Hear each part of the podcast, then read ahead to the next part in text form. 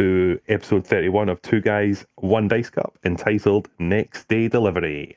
My name is Al Goldeneye Unicomb, and I know for sure I'm joined by. McNugget. No. No. Phil, Phil from an Ashes Cairns. Thank God, Phil. I don't want that peasant, peasant sharing the microphone.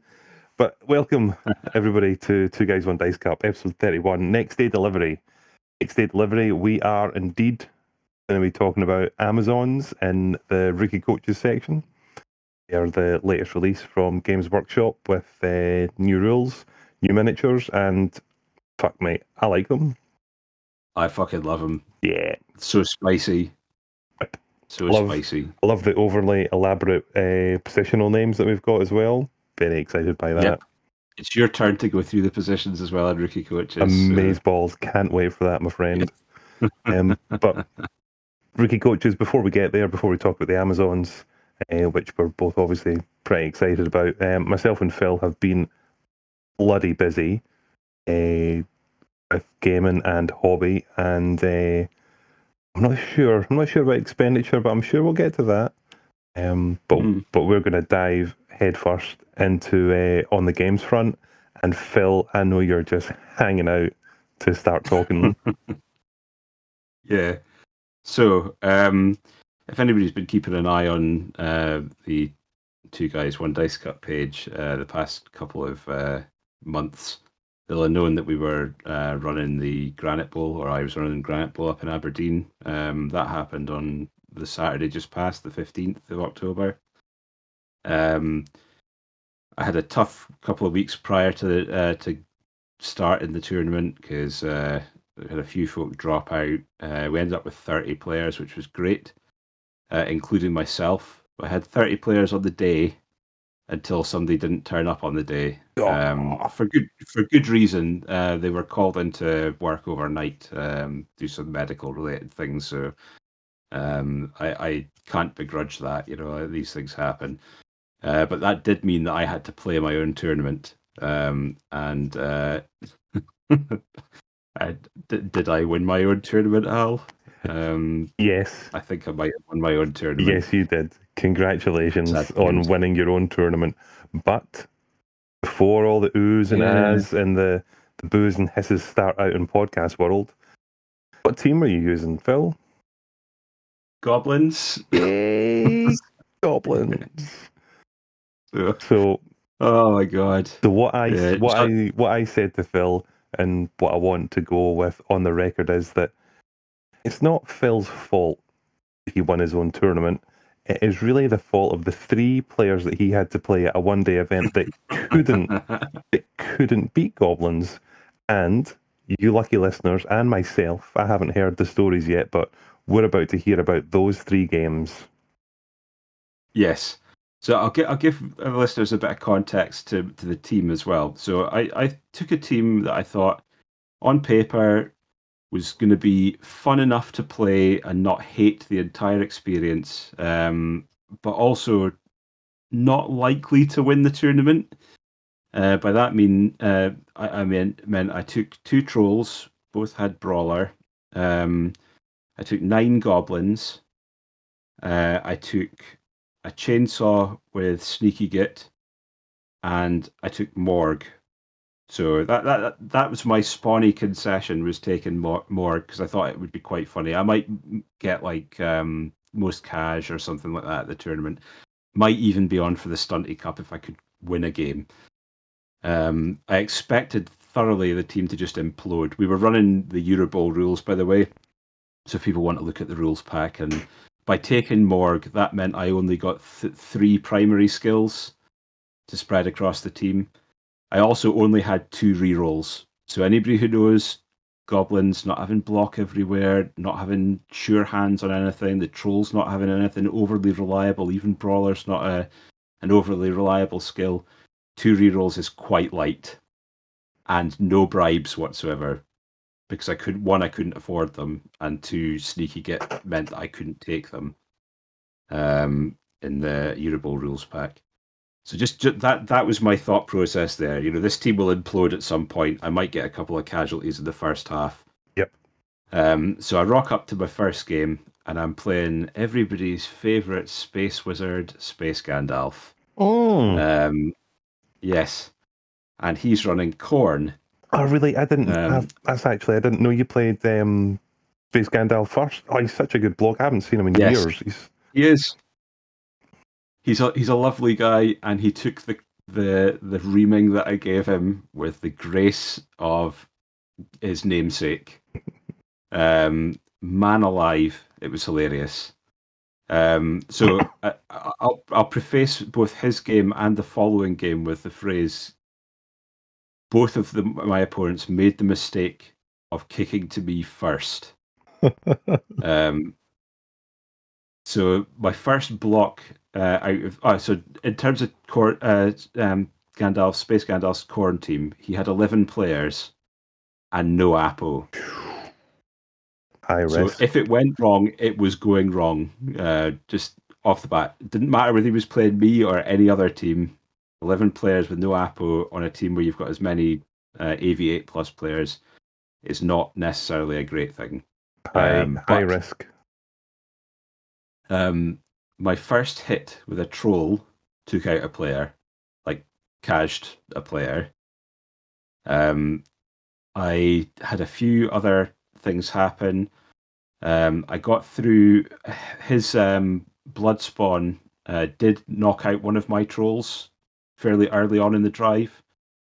Um, so I was, I was sort of being kind of pressured and pressured and pressured, and then I had a couple of turns where things just went really, really well.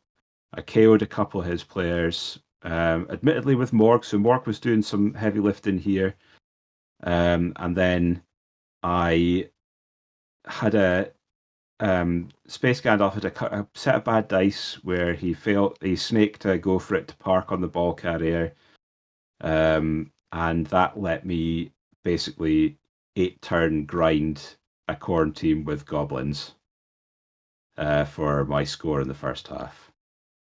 Um, the second half um, was um, so I think I knocked out four players in the first half and cashed the one in total. Three of his four players came back on turn eight of his dri- uh, of my drive for him.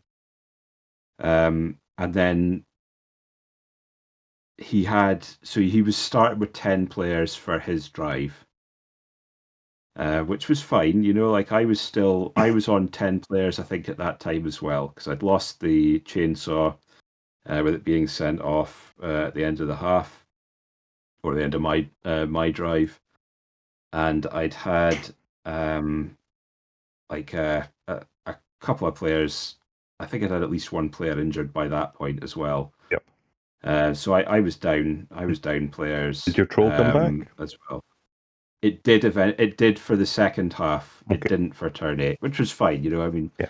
uh, that that was good enough. Um, I think the second half went reasonably well um, for him. You know, he started removing players. He did the same to me. He got an eight, uh, pretty much an eight-turn drive, um, which left me with a one-turn touchdown attempt with through a teammate. Uh, the ball went in just about the most perfect place it could have gone. Um, I waltzed over, picked it up, handed it off to um, a player, and Morg uh, threw it up the pitch. It did its three uh, without any effort. I didn't have to use Morg's special uh, reroll in the passing. Um, it went its three deviated squares or whatever, and I landed in a tackle zone. So it was four up to land in the tackle in a tackle zone, which I did. I think I was rolling. I think I rolled fives and sixes for this entire sequence. Yep. I then made two dodges, and uh, go for it to get into the the end zone to win two one. Um, so that was great. You know, I was after that. I was thinking, oh, brilliant! First round, got my win. Don't have to worry about the tournament now. I'm just Yeah. gonna take whatever poundings come to me. I'll end up playing somebody really good. Um, or um, somebody who's had a good run in their first game, uh, and they'll be and, and they'll they'll get a, a, good game out of that and smash me and, and go on to play in the in the final. Um, so next up was Ali Ryder, so Ali Logan, who's a Scotsman. Um, I think he's probably better known for playing online uh, in like Blood Bowl two and FUMBBL and stuff like that. Um, but he does go to tournaments and stuff, and he made the the drive up from his neck of the woods to Aberdeen, um, and he also got cornholed in game two. so, so he was running humans um, and he had bench, and um, I think like my first, he decided to kick to me again, which I again I, it was a, a, mistake, you know, like um, like it gave it gave me the chance to get some early hits on. I don't think I did much early on. I think I I KO'd a, a lineman early, um, and off uh, off the line. But again, like I'm pretty sure that was a troll, not Morg. Uh, but then as the game progressed, things just went from bad to worse for him uh, in in my drive, and I smashed the shit out of him. Um, he ended up with he had a tackle player, but he couldn't get any purchase on any of my players with it. And then I got a hit on the tackle player with Morg, and um, he'd already had to use the um, the Apo at that point on a I think it was a guard blitzer. Um, and the it had gone into from MNG to MNG, so the Apo had been a bust. So yeah. I cashed the tackle guy outright, and he was gone for the rest of the game, which made my drive immeasurably easier. Oh, huge, you know, like hugely uh, easier without a tackle piece um, sweeping up your yeah, goblins. Yeah, his ogre was not as good as my trolls. Um, basically, um, I scored again pretty late on in my in, in my drive, turn eight uh, he set up for the one turn touchdown attempt, which I, to be fair, I, I ended up kind of uh, forgetting that uh, you could you could do it with humans, um, and he failed that. He then was setting up, I think, with about I think he had a full team or maybe ten, uh, but I was down players as well. Um, we for his drive, and then he swept to one side. I hemmed him in, managed to get Morg Park to the ball carrier. He swept to the other side and scored, um, but not after a, a, fair amount of work. And then I just pretty much did the, exactly the same thing to him as I did to Space Gandalf, and uh, throw teammate with uh, with Morg to uh, to score to win. Oh. Uh, and I won that one two one. Um, so here's me two games in out of the three, two wins. Uh, there are, I think there were two other teams on two, three other teams on two wins at that point. Yep. How um, how many players did you have overall in the end? Thirty. Right. So um, I'm sitting top table because um, my strength of schedule was better than everybody else's at that point in terms of my wins um, against their tiering, and I drew McNugget in the last round. McNaughty sixty nine. McMarky Mark Nugget. He was running Lizard Men. Wow! So he's and boy oh boy, proper proper tier one team. Yes, and there was a lot on. There was a lot at stake for this particular round, both in terms of the tournament itself, because if Mark had won the game, he would have won the tournament, but also in terms of the Scottish Championship, um, which he was quite close to winning if he'd won the tournament.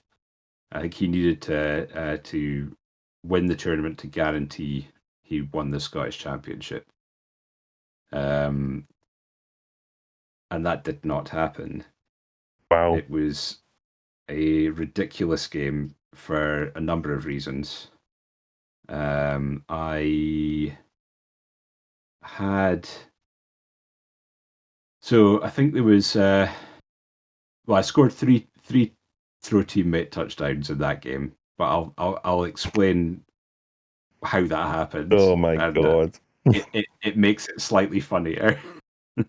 so, uh, he, I lost the I lost the kick again in terms of I I did not get to choose whether I was kicking or receiving for any of the three games. Um, Mark made the right choice of kick of asking me to kick to him.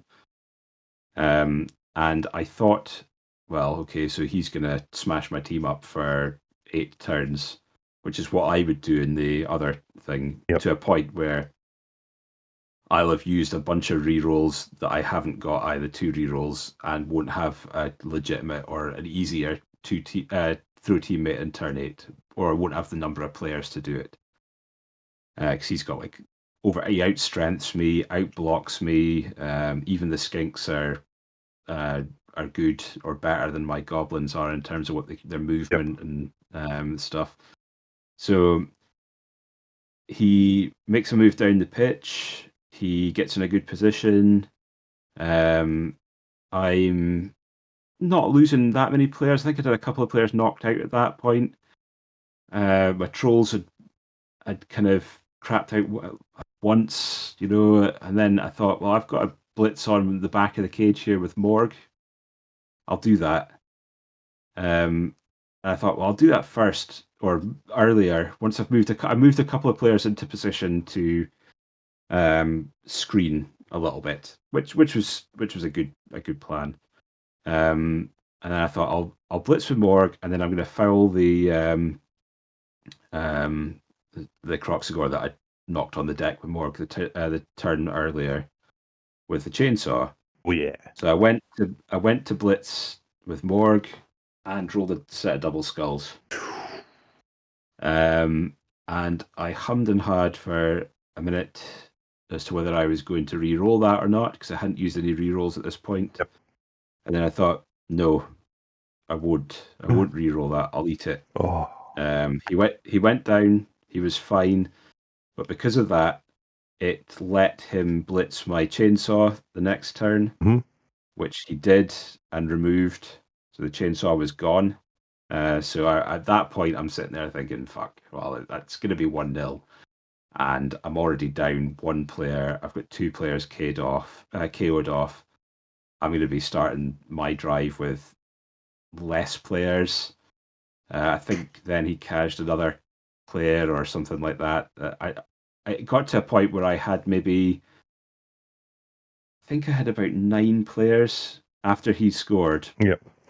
Uh, to take um, a look at uh, at what I was doing uh, in terms of the throw teammate.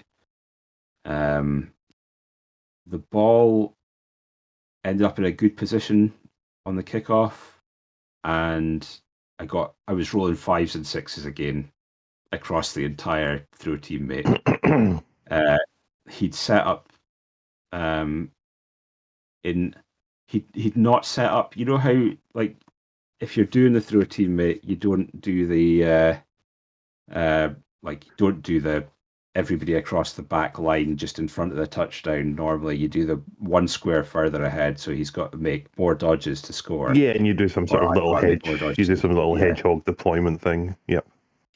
Well, no, just a straight a straight line's fine uh, if you're going to go down that route. It's not necessarily the best through a teammate uh, uh, defense, and um, there is there are other ones that I would choose, but it's still a viable one. Uh, but he came too far forward, I think, with that, and it allowed me to throw uh, the player over the top of his defense Right. because I went one square further forward with Morg and just threw the player over the top. I got the the drift, uh, the uh, the deviation of the ball hmm carrier. Uh, I made the landing and waltzed in. So it was 1 1 at the end of the half. What he was not expecting at the start of the second half uh, was for me to throw a teammate touchdown in my first turn. Oh no, no, he didn't. He had not set up to defend against that. Huh? Um, my my thought process at the time was if it doesn't go, I'd set up to, to, to do it, but I I knew if it didn't go in a certain way in terms of where the ball went and stuff, I would rethink that and uh, and adjust accordingly. But again, perfect positioning for where the ball ended up. It was an easy waltz across, uh, hand off, pick up, throw in the back of the net. Job's a good one. Um, so I'm two, I'm two one up. Uh, that was with a troll. That one. Mhm. I'm two one up. Uh, two one up at this point, and he's now looking down the barrel of having to score early Yep. to to win the game if he wants, or tie the game at at, at best. Yep. Uh, sorry, at, at, at, at worst rather. But a tie Um, tie might not get him. Have gotten them the tournament win, maybe. But at no, that point, it, it, it, no, it it might have uh, given the results of the other games, um, but he he the ball landed shallow. He set in my mind he'd set too many players too far back. Uh, I think if he'd have moved, if he'd have just left one skink in the backfield, um, he would have been fine. Uh, but he'd left two in the backfield, and because the ball was so sha- uh, shallow on the kick, uh, it meant that he couldn't get enough players round. And he made the mistake of leaving at least a one dice on the ball carrier by running them flush with the uh, the ball carrier with two Saurus either side, which meant if I was smart about it, uh, I could easily dodge a, do- a goblin out um, and um, and one dice the ball carrier basically. Mhm. But then because he'd left um, players further back, he had to make some go for it to tie up Morg, who was in the middle of the pitch uh, and well within striking distance of his ball carrier. If he'd have left his ball carrier one square back, I wouldn't have been able to hit it without a lot of dodging and around prehensile tail as well, because he'd got the crocs in uh, pr- protected the back end. Uh, but because he had to make go for it to get somebody onto the onto Morg, uh, that failed. He snaked that, and it stunned that guy, which meant when I three diced his ball carrier, and the ball landed uh, next to Morg as a result, and stunned the ball carrier as well. So I had I now had Morg tying up two Saurus, um, and the ball on the floor next to the sideline, and two goblins that I could use to, or a, another goblin that I could use to attempt to recover that ball. I still had two rerolls at this point as well because we're talking turn three or something like that in the second half. So I'm like, right, um, why not? You know, worst case scenario, it bounces and it might go out and ping all the way up the other end of the pitch again, and it increases the likelihood of me getting a draw. It might go in a better position for me even then, you know. Um, waltzed straight in after making a dodge, picked it up on a four, dodged out behind another player. So I had the ball. Uh, before I'd made that move, I had parked another uh, goblin next to the um, uh, the troll that had been completely unmarked after he'd moved his players forward. Um, and I thought, because I thought, well, if I recover this turn, I, I can't get the ball to anybody next turn, uh, this turn, but I can get the ball to that goblin if he doesn't do something about it. Now, I thought he would go and park somebody on the troll or park somebody on the goblin to make things difficult for me, but he didn't do that. He he concentrated more on trying to uh, get somebody near the, the ball carrier, which he couldn't do because of the the distance and all the players and stuff like that, and the fact Morg was in the way. Um, so there's a little bit of deliberation going there. I think something else went wrong, and I waltzed up the pitch after clearing a path with Morg and handed off to the goblin next to the troll and threw the goblin up the pitch oh and ran and ran in my third touchdown on turn four. So I was three one up at this point, and I was like, "Well, that's it. Worst worst that can happen here for me is a, a draw now." You know, I, I, and I, I would be absolutely happy with that. You know, if he managed to pull that back out. Um, and then he pa- uh, barreled down the pitch. I mean, I was. I, I should point out when I scored my second touchdown, I think I was on nine players. When I scored my third tu- third touchdown, I only had seven players on the pitch, and he had a full Lizardman team. Mm-hmm. I only caused one casualty during the entire game, and that was a Saurus that he appoed and got back. Yep. So he had a full team the entire way through the game. Um, I um, uh, so he he scored. Uh, I think it was in his turn. It must have been his turn six, which left two more turns. Um, I got the ball, kicked to me. It went very deep, so I, I couldn't go for the fourth at this point. So I thought, right, I'll just leave it all the way at the back. Um, and he managed to get kind of further forward, but couldn't get anybody on the ball carrier. And I ran the ball over to the sideline um, and thought, right, I'm going to park a goblin on the sideline. If he wants to dive into a cage and push me out or knock me down, uh, he'd used all his rerolls at this point as well. Um, I'm like, well, that's fine. You know, I'll quite happily take the ball going out because the chances are it's going to ping up the other end of the pitch. Um, and uh, yeah, it pretty much went the, way I thought it was going to, and he couldn't get the ball and score. So it finished 3 2, and uh, I won all three games with Goblins. Wow. So yeah, it was it was ridiculous. You know, like I mean, I, I kind of thought like you made a, an important point at the start of this conversation.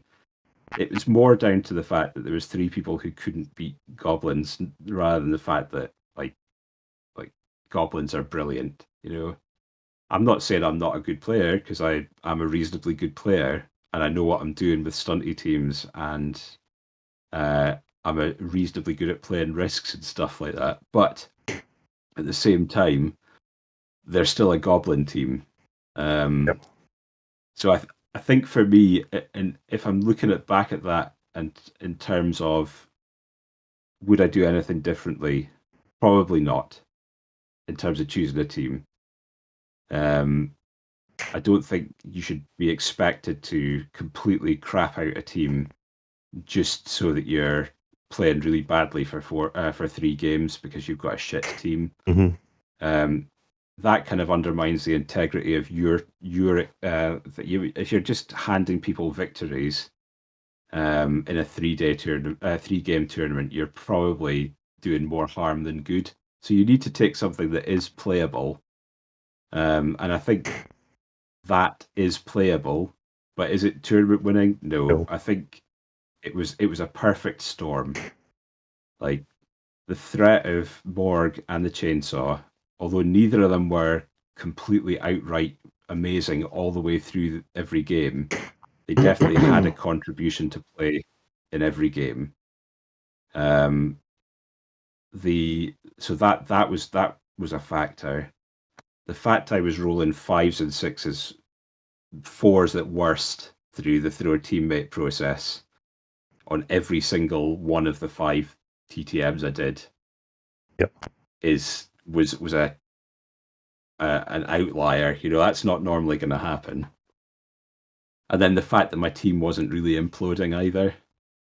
Um, like very few players were getting taken out until it was too late to actually make a massive difference. So yeah, it was it was it was hilarious. Um, so yeah, and I, I came a ball hair away from winning the Scottish Championship as well by accident. Oh, yeah, because uh, yeah, it would have been uh, it would have been if if one result had come in in another game in a different way, I would have would would have won the championship with that as well, which would have been even funnier. It sounds like it was, you know, an enjoyable day for yourself. And, you know, you've also got the added stress, not just of playing the game, the three games, but actually having to TO the event as well. Yeah, so I did have some queries. I had things going wrong. We were using TourPlay um, for the event, which was was actually really really good and probably made the running of the tournament a, a, a lot easier. And and for me personally, having to play um, and was worth the expense. Uh, there was a couple of niggles with it in terms of um, some of the coaches couldn't get onto it properly. Now, I'm pretty sure in one case it was a hundred percent user error, uh, but in others it may well have been. Uh, was that um, Gordon? Like slight bugs. No, no, no, no. Gordon, Gordon could use TourPlay. Oh, wow, wow. Um, Uh, Oh, I mean that's this is I mean, this is this is um, GWI whatever it is, nine- nine- 1874. 1922, who um you know sends random people money on PayPal because he can't work it, but yeah. Uh, he he managed to put his results in hundred percent correctly. He actually came second in the tournament. amazing. Um, he was he was runner up, um, and of course, like I, I'll quite happily take the tournament win uh, on on a NAF uh, ranking and, and and what have you. But I rolled all the prizes down the way. I did not accept the first place prize. Uh, so second place got the prizes that first place would have got. Um, third place got the prizes that second place would have got, etc. Um, I also, because I was running a stunty team and uh, won the tournament, I would have won the stunty cup as well. But the way I'd set up the, the rules pack was you couldn't win more than one um, category. Uh, so the stunty cup rolled down to the next stunty player, and I also was joint top scorer at the tournament as well. So, so, so, so would have won possibly most touchdowns as well. Um, but that went to the person who I uh, joint top scored with. So And who was that? yeah, it was it was uh, McNugget. All right. So yeah, so un- unfortunately he didn't win the Scottish Championship, uh, but um, uh, David McElhenney, who is Lord Garlack, Yes. uh, won his first Scottish Championship, and uh, it was, to be honest, greatly deserved over the the season. Out of all the people who've been playing in Scottish tournaments this year, his is, uh, his performance has been very consistent, and he's been up or around the kind of top five in most of the tournaments he's played in. Mhm. Um, so I think, yeah, very very well res- deserved for him. Um, it was quite a tight pack this year um, as well. Um, um, exacerbated a little bit by um, us including the NAF championships, in which case, like uh, Chris Miller Sporran, uh, who won the NAF championships this year, uh, scored six points um, in the championship based on that. You know, it's uh, so. Uh, yeah, it was it was a good a good end to the season. It was funny. Everybody seemed to enjoy themselves, regardless of the fact that I spawned my own tournament. Um, so yeah, it was, it was fun. It was a good a good end to the season.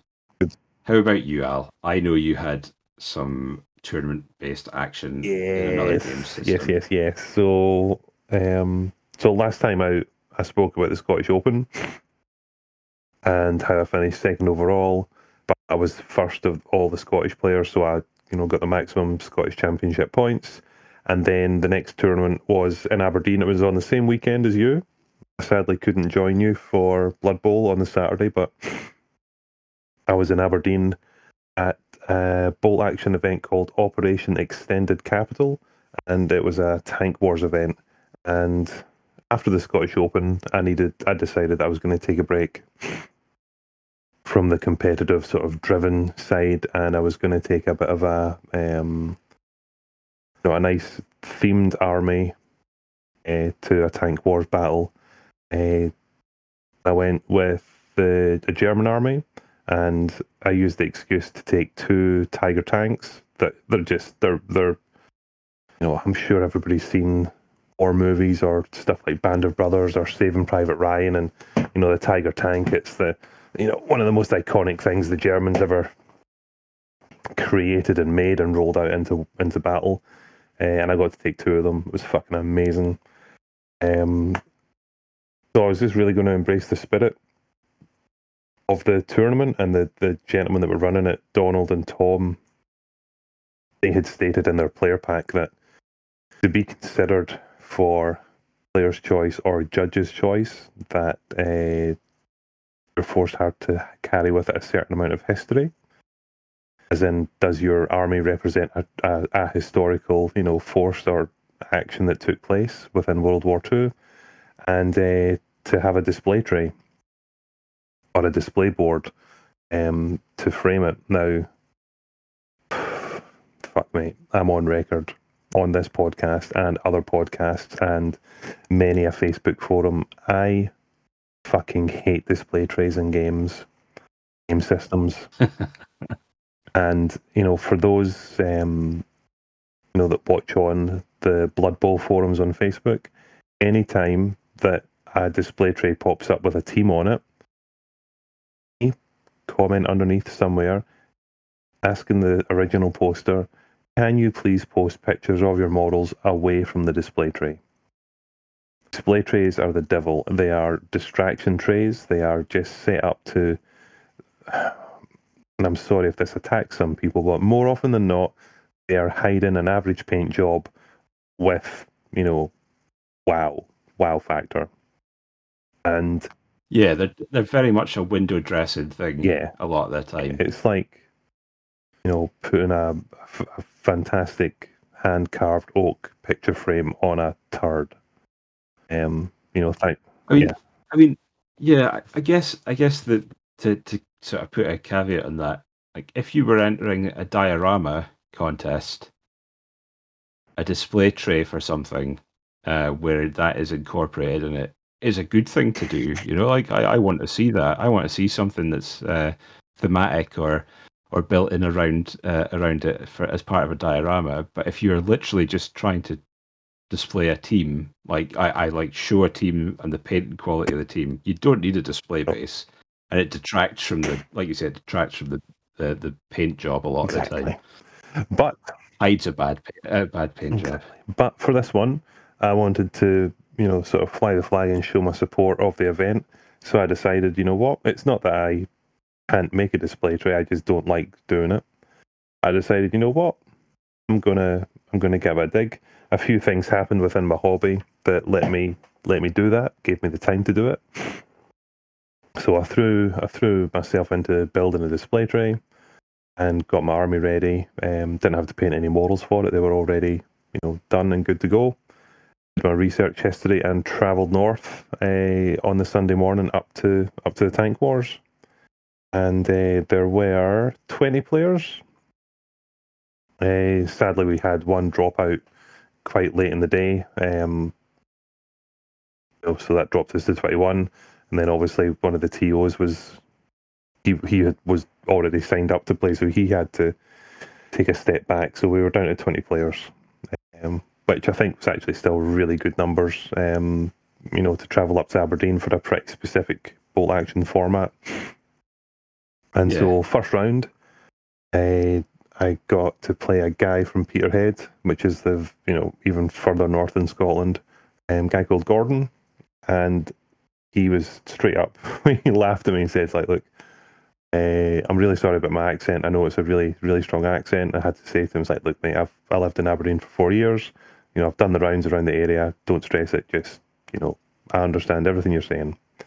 Uh, he had been playing bolt action for quite a while, but um, he had said that he they they'd been playing a lot of the rules wrong because they'd just been playing in their own little gaming group and having a lot of fun. Um, but a new war games club has started up recently in Aberdeen, and it's pulled in a lot of bolt action players, including him and his pals. Uh, so they're they're really tightening up on the rules.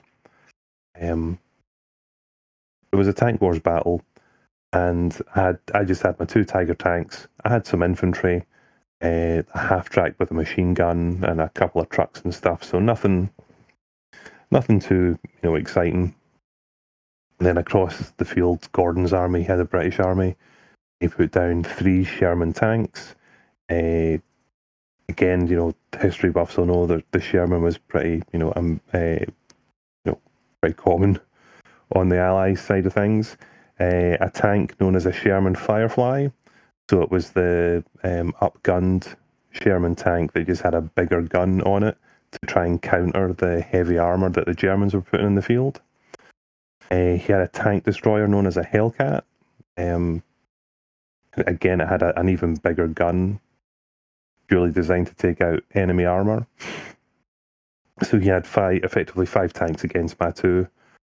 And uh, oh, look, I'm not going to bother getting into the ins and outs of the game itself, but uh, one of my tigers, the way I'd modelled it, there's you know, commanders are coming out of the hatches screaming orders. There's um, extra camouflage and extra detail on it, um, and I, I always did it as a bit of a showpiece.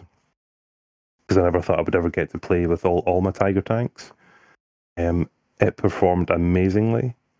Uh, you know, it killed killed so it killed two tanks, immobilized another one, just blew up a jeep that had an anti anti tank team in it, um, and it pinned down a whole bunch of infantry. This this tank was fucking legendary stuff. The other tank fired once, missed, then got blown up straight away. Uh, and that's a recurring theme. But as the game wore on, uh, this one Tiger tank that I had just could not fail anything, and it just and it just sorted out the bulk of this guy's army. Um, but he he enjoyed the game because he said it was a he knew. It sounds so arrogant, but he knew who I was in terms of you know the experience and gameplay knowledge I've, I come with. Yeah. And he said that listening to me talk through what what I was doing, and he because he asked lots of questions, you know, when you know when I, I I targeted a jeep instead of a tank really early on, and I told him it's like look in my head, bazooka team in that jeep is the bigger threat than the tank, you know, hiding in that forest, so that's why I'm going to attack that first. Um, he was asking lots of questions, like really knowledgeable questions. He's obviously wanted to be a better player, and he said at the end, it's like learned a lot by watching you play, listening to you talk, and you know, thank you, thank you for the game. So it was still, it still gave me a few brown trousers moments, um, especially especially when that first tiger, you know, when you've only got two tanks and one dies, that's fifty percent of your tank force dead. Uh, that freaked me out a little bit. Um, but then pulled on into game two, and I faced an opponent who I've played a good few times before, a guy called Aidan Donahue. And the last three encounters we've had have all been draws, and they've all been really close, and they've all been really, really top class games. Aidan, I think I might have mentioned him on this podcast before. He's a old school historical gentleman wargamer type guy. He's just I, I, would play him every every event if I could.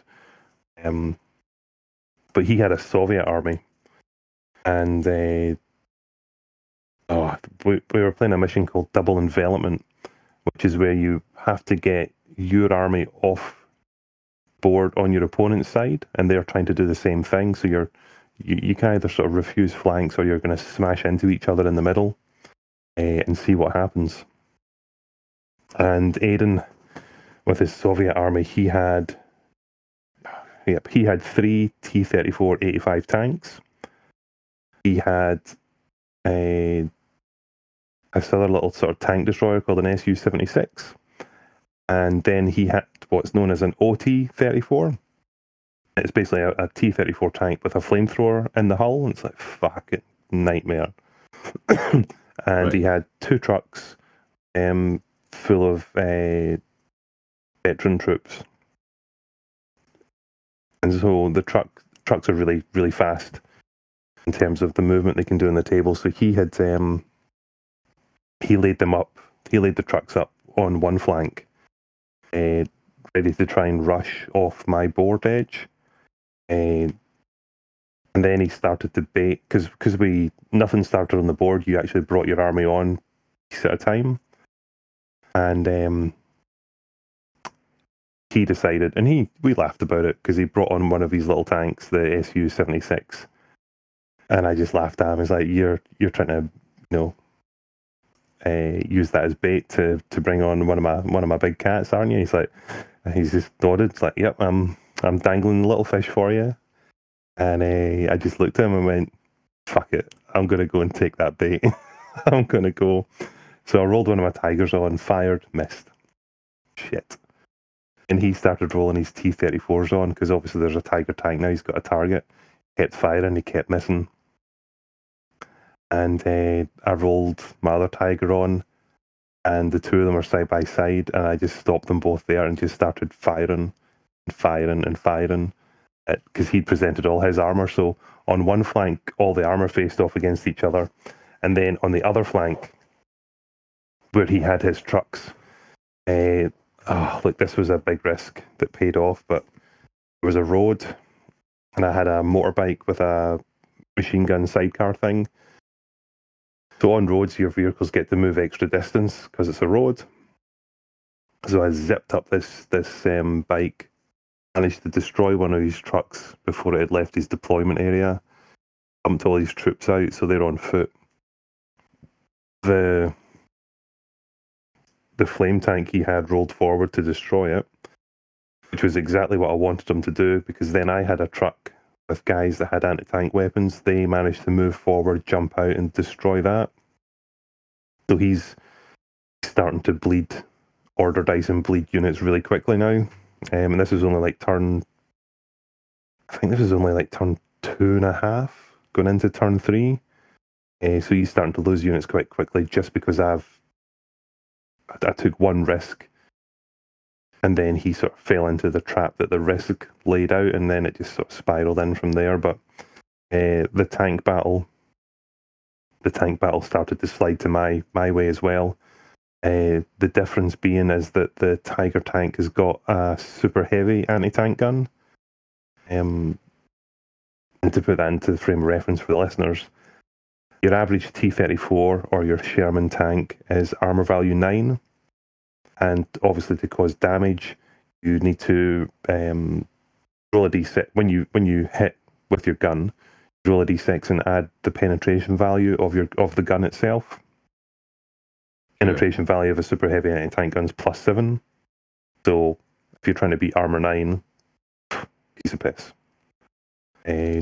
And what's more is that if you if you ever beat the armor value by three or more, you get to roll two dice on the damage table, and both results apply. Um, so a super heavy anti-tank gun. If you penetrate on a five or a six, you roll two dice on the damage table.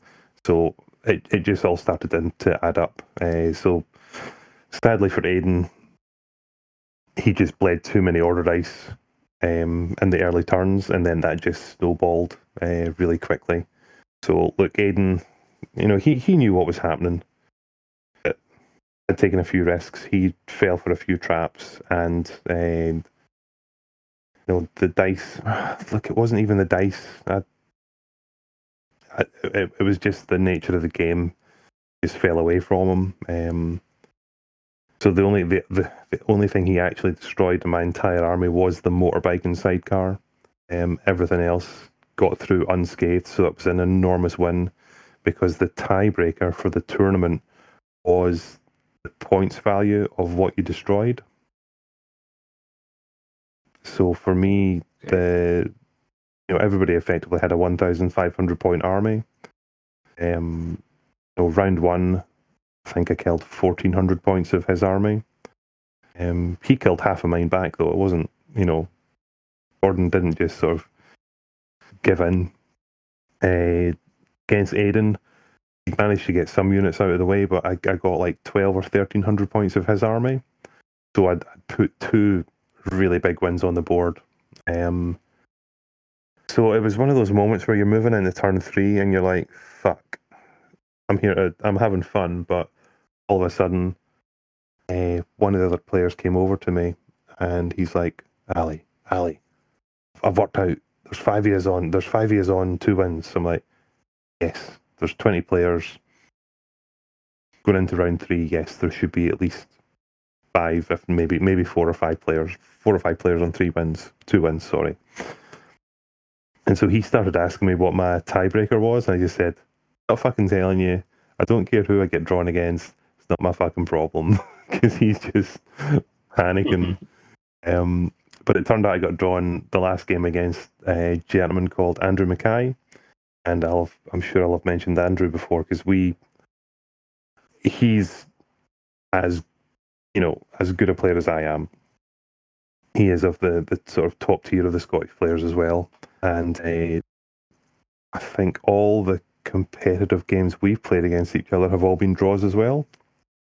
So we, we were laughing at the start. It's like, you know, gentlemen's draw, and we can just sort of sit back and relax. It's like, yeah, sure, whatever. Um, but he had a German army as well. I'm not going to go into the ins and outs of it, but he had, oh, it was like a, he had he had a one Tiger tank, he had a Panther tank, which was um, a little step down from a Tiger, a, a tank destroyer known as a Stug Four. I think it was the was one piece of armor that the Germans made the most of in the entire war. And he had a Puma armored car, um, again, which has got a really good anti tank gun on it. Um, so he had a good spread of stuff. And he had good support and infantry in the same way that I did.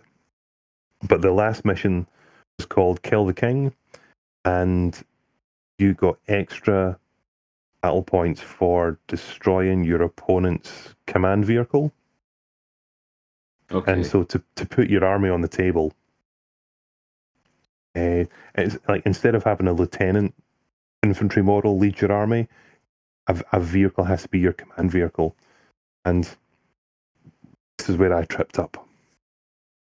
Never, we never knew the missions beforehand. I tripped up because I, I got my command vehicle was just a armor seven half track. it wasn't a tank. Um, right. I I had I, I needed to save points because I wanted to get two Tiger tanks, and um, I I don't think a lot of players knew that there was a set list of vehicles that carried the command ability. It's in a specific Tank Wars book. So I thought I knew the list was there, so I was like, I'm just going to go shopping on that list, the cheapest one. Yep, fucking ninety point half track. That's that's the one I want. Then when I read this mission, I was just like, you fucking cunt. this half track is going to get fucking melted straight away. Um, you know, because I'm, as I said, like it's armor seven. You know, so you know there's super heavy and heavy anti-tank guns that are, you know, plus six, plus seven to penetrate. It's like nah, and and the half track counts as open topped. So uh, small arms fire can put pins on it, and pins obviously affect how well it can move and shoot. So, uh, yeah, fucking fucker. Um, and then the last game, uh, Andrew picked the table, and it was actually the table of terrain that I had supplied, and uh, it was it was quite Right. open. but we man- I managed to find a bit of cover to hide it behind, and it hid and it didn't move. It just hid behind this cover that I was like, nah, can't move it. But Andy, Andy's command tank was his Tiger, and so, you know, I said earlier, or just just a moment ago, that I'd made a mistake in my army list. But when I looked again at how the game had to play out, that I didn't want to put my half track at risk, so I hid it. But it only costs ninety points. So, and it's only got a machine gun, so it's not really ever going to kill that much. Right. Whereas Andy's Tiger tank costs three, it was like 425 points. And it's got a, you know, super heavy anti tank gun. So if you want to win the game, you're going to have to put, he's going to have to put his command vehicle out there to actually do some damage because he needs that gun to, to work for him. And he, he knew that as well. So it, I was always able to get shots on it. Um, but the game progressed.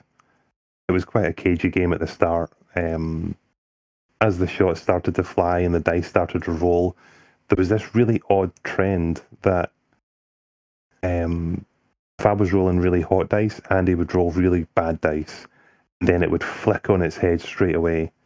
You know, I th- I thought in the first couple of turns I had the advantage. I'm like, yeah, I'm gonna, I've got him, and he could he could see it that it was starting to slip away.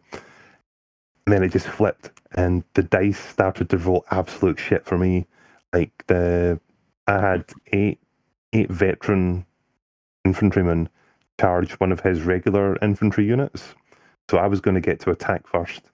And in infantry close combat, it's whoever kills the most wins, and your opponent just dies. So I had eight guys charge um, five of his. And so Right. uh, these guys are regular, so I kill them on a four plus. So I pick up eight dice, roll them, and I've only got uh, only killed one guy. One guy, I only kill one guy. And It's like, oh, you fucking cunt. So he picks up his dice. He only had four attacks back, and he killed two. But that's he killed more than me, so my eight guys are all dead. Yep. It's like, oh, you gotta be fucking kidding me on, you fucking cunt fuck. And he's just like, whoa. and it was that moment that swung again, and then where lots of um, leadership checks that were failing on our tanks. And when a tank fails a leadership check, it reverses. So all of a sudden, all our, you know, one of my tigers is reversing away the, the, the fancy tiger that has all the good stuff, hobby stuff done on it. It's reversing. Yeah. The other tiger tank got fucking destroyed. Command vehicle. And it's like, oh, you've got to be fucking choking me. Um, so again, it's all slipping away. And then so it, the, the game is in, in the balance at the moment. And then the dice started to slide back towards me, so my tiger got to move forward. He started to re engage with Andy's army, started killing a few things. I, I pulled a few dice in, and then and then it happened. So Andy had moved his command tiger towards the center of the board to help provide the leadership to the Panther tank Because the Panther tank had one one pin on it, so it needed to do leadership checks to activate. And there was a, a garage building in the center, and I had a little um, the German equivalent of a bazooka team in there. He was by himself. And so, because you're by yourself, that's extra modifiers to hit anything. But it's still a bazooka that could do damage. And then and Andy, mm-hmm. God bless him if he listens to this, he'll fucking shit chicken. Andy rolled a leadership check to activate his Panther, and he rolled double six. And a double six is what's known as a FUBAR, and it means that the crew or the, the unit have panicked and they the, the potential is there to either run away or or if you roll a certain dice the control of the unit goes to your opponent and they get to decide what it fires at and so as oh, soon as as soon as he rolled a double six, he howled, "I shit a chicken!"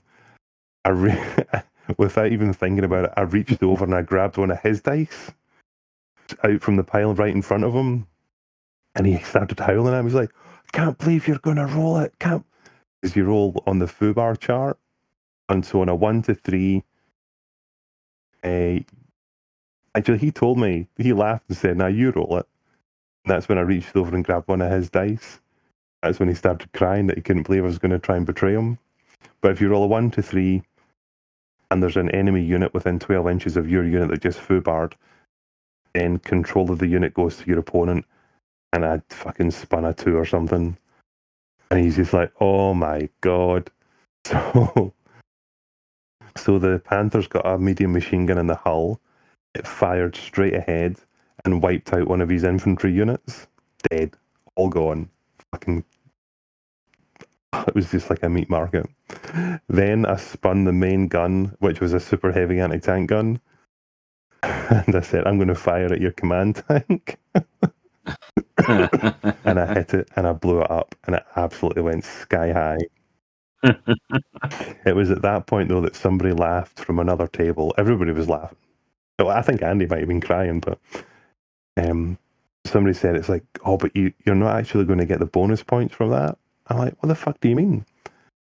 And on the mission, it actually said it has to be one of your tanks. Oh, no. But luckily enough, though, at the bottom there was bonus points that said uh, you got two bonus points if your own command vehicle was still alive at the end of the game. So effectively, I denied him two bonus points. Um, denied him two bonus points by FUBAR. I got one point for killing the tank anyway, and one point for killing the infantry. And I think after the game is finished, that might not have that might not have um, been needed to win the game. I think I would have won it anyway, but the margin of victory was a lot different. And um, it's a it's an amazing war story. When that when that Panther tank foobarred and blew up the command vehicle and absolutely hosed the this infantry unit to death. It was unreal. Um, but that was a bit of a longer story than I anticipated. What it did mean though was that I won all three games. So I didn't. I just I went and won a tournament, didn't I? Didn't expect to win a tournament. Yeah. Winner. Uh, and on top of that, I mentioned that I did uh, display train a little bit of history. I got the Judge's Choice Best Themed Army prize as well, which is effectively best themed and best painted. Um, Nice. so was really really chuffed with that. So got a little medal, got a certificate, got prizes. Um, pretty happy. Um, and got another big bundle of points for the Bolt Action Scottish Championship. So yeah, no complaints. We are both successful um, successful players. Well done, well done us. Yeah, totally. Backs well and truly slapped. Yeah. Um, yeah, I, I, I saw obviously saw your uh, display doily, Mhm. uh, and uh, I thought it was pretty good. Yeah, as much as I don't like those things as well, unless they're in dioramas. Um, um, yeah, I it did it did work quite well with your stuff. So No, it's good. good. I mean, I try to keep it subtle, but you know, it is what it is. But um, I think after after all that gaming chat, we um, we should probably just do a really brief sort of on the painting table and, and get to the the the, the rookie coaches The section. monies. Yeah. monies and then the rookie, rookie coaches. So I'll, I'll just quickly overview on what I've done painting wise. So I painted all the trophies for Granite Bowl, um, by which I mean I did a really sort of decent paint job on the NAF trophy that I walked away with myself, and then whipped out uh, the airbrush and a dry brush to do, to do all the other ones that I handed over to everybody else. Uh, but that did mean I painted what seven trophies or something, six, seven trophies or something like that. Um, so that that was all right. Um, I painted a couple of uh, custodian guards for a kill team. Um, so I enjoyed painting them. Actually, I'm, I'm not uh, because I had the, the airbrush out, the dry brush brush. Um, it, two of those built. I did. I just thought, oh, fuck it, I'll just dry brush these gold and work from there. And um, I quite enjoyed painting them. Uh, they look okay. Uh, happy enough with them. And what else did I do? Oh, I've been working on the Amazon uh, team that I've gotten. Uh, somebody's got me commissioned to do at the moment, so uh, that's still an ongoing process. Uh, how about yourself? Um, for me, uh, well, I had to build that display tray and gather all the materials for it. It's a little sort of winter Yeah. scene with um, traffic poles and oh, lots of snow. I I made uh, I got some water effect, and then I I cut up some stuff to represent some cracked ice. It was though the sort of and stuff are going along and the ice is breaking. Um, got you know threaded um, power lines or telegraph lines, however whatever people think they are. Put some snow on them and you know, different different heights of you know little shrubs and stuff. So it was good, good little challenge to do. Um, haven't done a display tray since. Oh, I did one for the Goblin team back in six seven years ago. Even the, even then, that was a more Yeah. simple affair. Um, so no, I actually really enjoyed that hobby process. Um, a lot more than I, I expected to. Uh, Black Orc team is finished. I just really need to get it photographed and splash it around the internet a bit, and then um, post it to the to the recipient who's waited patiently for it. I'm really happy how it's turned out. The weathering and stuff is um, it- it's appropriate for the models. You know, Yeah. it's not. I, I don't think it's too over the top. Um, you haven't seen any completed photographs of it yet, so that'll all happen in the next week or so, and that'll get off the table. Um, and then I was building terrain because as I mentioned, I took a table, a table's worth of terrain up to the Aberdeen event, and I built the Micro Art Studio um, Normandy petrol station that I got. Micro Art Studio were one of the sponsors for the Megatron 3000, and they do. They're based in Poland. I'm sure I mentioned that they do MDF terrain. The terrain comes with uh, it's pre-printed with color. You know, so brick Okay. walls look like brick walls, uh, and and the quality is just amazing. It is absolutely shit hot. The um, the different panels for the construction just pop out like a jigsaw would. The the, the cut is that fine. And then there is a nice protective layer that you get to peel off, and then it shows you the nice um, colored terrain underneath. Uh, it's expensive, expensive stuff. Um, it was well worth it. It looked really, really nice on the table, and I hope that Micro Art Studio will, um, you know, sponsor a future event for myself. Uh, you know, because they offered me a twenty percent discount to buy some stuff as well, and that's what I took advantage of. So um, it, it took Yeah. a long time to build. I mean, these these things came with, you know, you know, I say like there's a wall of a building and it's got, a, you know, a separate window frame that you have to glue in. Then it came with the clear plastic for the glass that you have to glue in also. Uh, you know, the interiors of the buildings are fully painted. Um, some of them came with functioning doors. The roofs come off so you can put infantry inside them. It was brilliant stuff. So it was nice to do again, do something a little bit different. Um, that's the actual sort of painting and construction side. And um, money, money. Did you want to guess? Yeah. I, I only let a bit. I only let a little bit of money out of the bag today, this weekend, this week since last podcast. Um, let me think. Forty pounds. Ah, look, half of that. Yeah, Really? like Twenty it's like twenty three pounds. So I had to buy uh, a little display tray from Hobbycraft, and then I picked up a model kit so I could get some cobblestone and telegraph poles, uh, and that cost about sixteen quid um, from Amazon. Um, so yeah, it was like low low end spend. Um, I mean, I'm already I'm already spending for next time. Yeah. So I saw a bargain on a, on a particular online bricks and mortar type shop things that I had to I had to go for. Um, nah, so so yeah, low end spend this time. Um, you though, you've been. I don't think you've been as busy buying this time as you were in previous ones. Would that be right? Phil?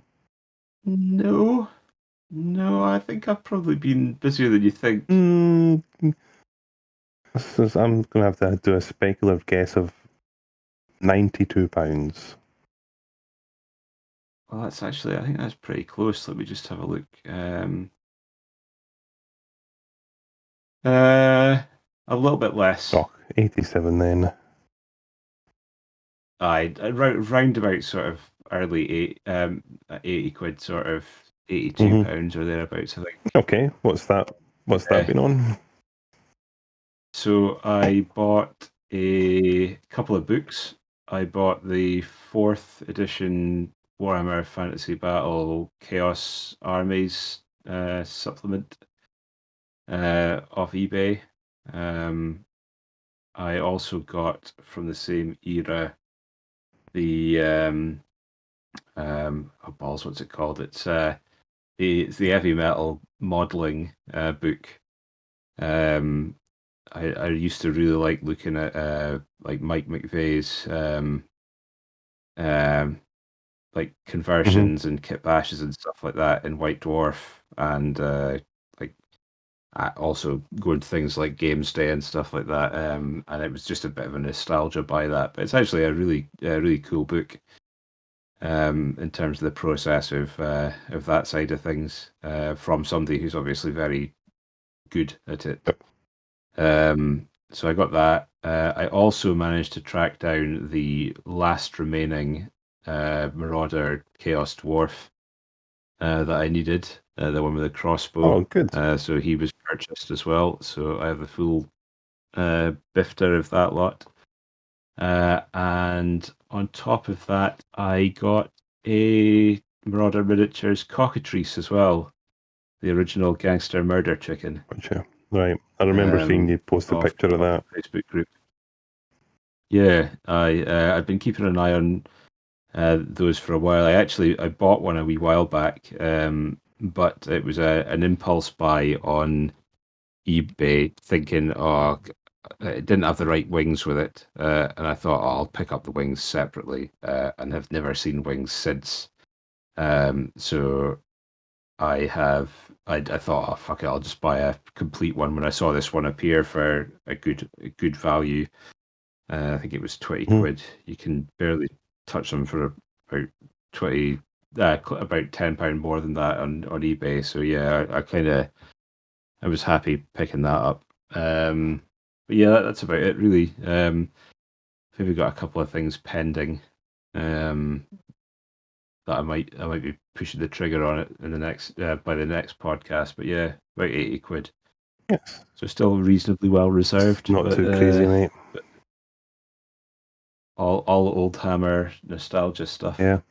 Oh, I suppose a quick explanation because I think I alluded the last podcast or the podcast before that I had a few um, shopping carts full. You know, because the Bolt Action World Team Championship was uh, or is taking place in Spain, and I was just waiting until the player pack and everything arrived. Player, the, yeah. the full player pack still has not arrived. So we are now, you know, months or a few months since I said those things. Um, so that, amongst other reasons, I've decided to um, withdraw uh, from attending the World Team Championship. Um, so I stood down as the Bolt Action Scotland captain because uh, I, I don't want to go to Spain. So I ca- I cancelled all those shopping carts and binned them off, um, mm. which is you know it's a mixed feelings about it, but I'm not gonna bother elaborating it. But um, yeah, I think I, I think I saved myself about two hundred and seventy pounds there, just in just in new models and other things. You know, without even taking into account travel and stuff. So yeah, not, not the end of the world. Plenty of bolt action events coming up next year. So um, when is that one normally? The World Team Championship. It's normally it's normally yeah. in May, but they've got it in March this year for other reasons. All right.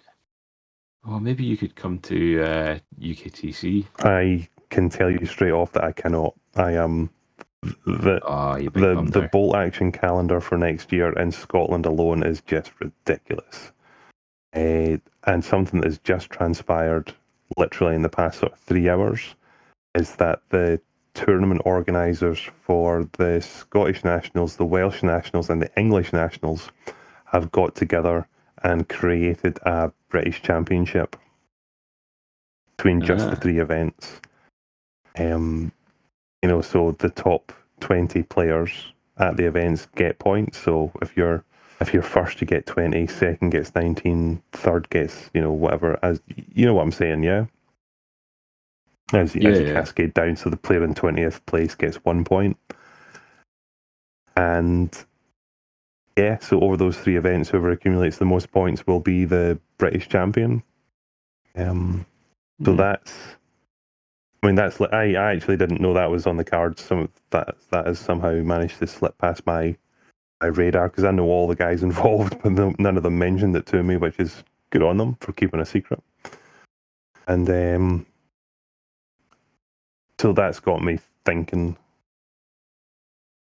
what do I do? do I want to do I want to give it a go? Yeah. It, it, would mean attending all three. I don't think you'll be able to do it by just attending two of them. Um, so I need to give that some thought. It looks it looks like a good a good motivator for, for players. Yeah, that's probably a probably a good a good thing to have and a good thing to attend yep. in terms of the, the three uh, it's a nice, uh, nice idea. Yeah, no, it looks like it works. And, and the nationals are always, uh, always two day tournaments, always five or six games. Um, so yeah, they've they've been clever about it. I'm I'm quite happy. When I read when I read it, um, as at the very least, it will encourage some more players to come to the Scottish Nationals next year.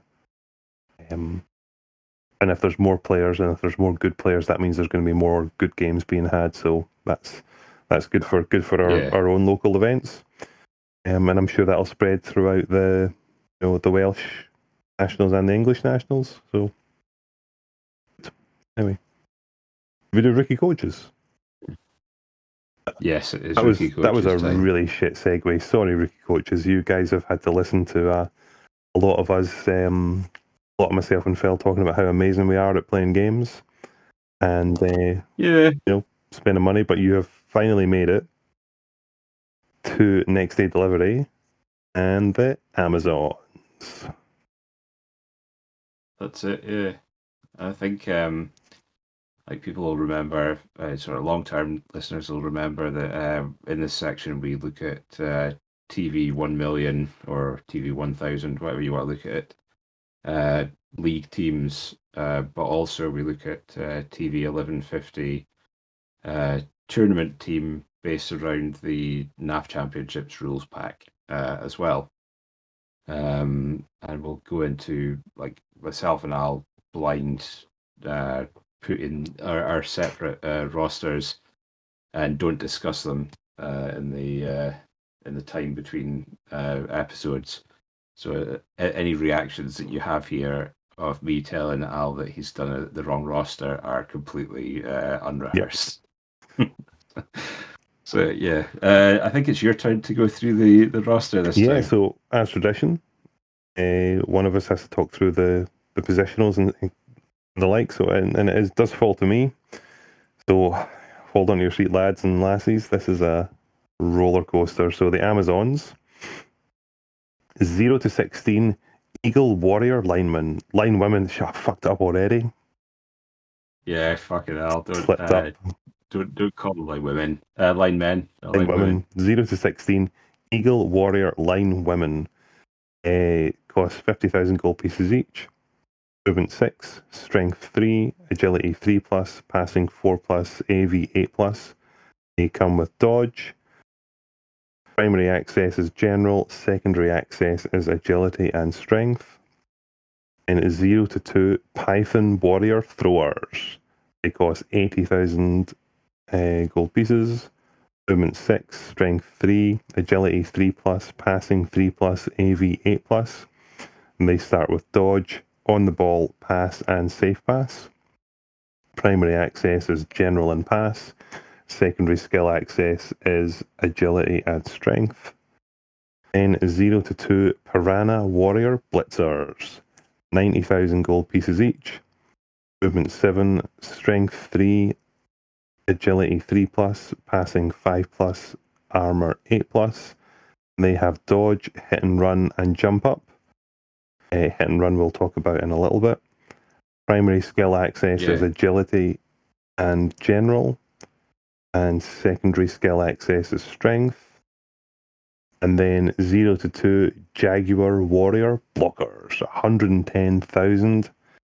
Movement 6, Strength 4, Ba-bow. Agility 3 plus, passing 5 plus, armor 9 plus. They come with defensive and dodge. Primary skill access is general and strength. Secondary skill access is agility. Team rerolls are 60,000 gold pieces each. They're classified tier 1. Special rules are from the Lustrian Super League, and they can definitely get an apothecary. So hit and run. Hit and run's the new new hotness. Um, so hit and run. After a player with this trait performs a block action, they may immediately move one free square, ignoring tackle zones so long as they are still standing. They must ensure that after this free move, they are not marked by or marking any opposition players. So they have to find a free square. Yes. Uh, not not game breaking, but an, interesting addition. Um, I guess it technically means uh, you've got a bonus move on a blitz that was that you might not have made Mhm. Um, if it was uh, too far away, um, or where you might have had to roll extra dice to rush or what have you uh, to get safe again. I don't think it's a bad thing. No. Uh, I don't think it's ridiculous.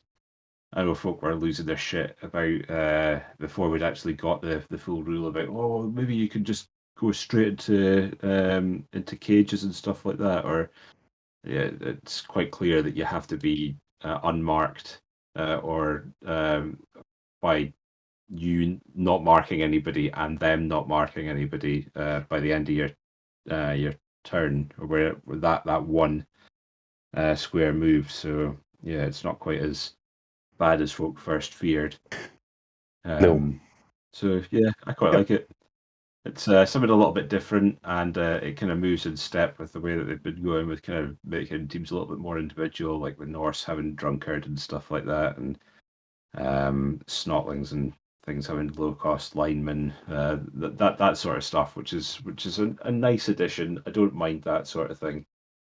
Um, I like the fact that they've changed up the roster as well. Yeah. Um, we've lost catchers, and rather than having four of the same blitzers, they've kind of split the them into these blitzers and blockers, and the strength four is nice as well. I think. Yep. Um, we also have no block at the start of a uh, when they, they they're going on. None of the, previously all the blo- uh, the blitzers had block, so now neither the blitzers or the blockers have block to start with. Um, and I think the thrower might be one of the better throwers in the game. Yeah, certainly with the the starting skills they've got.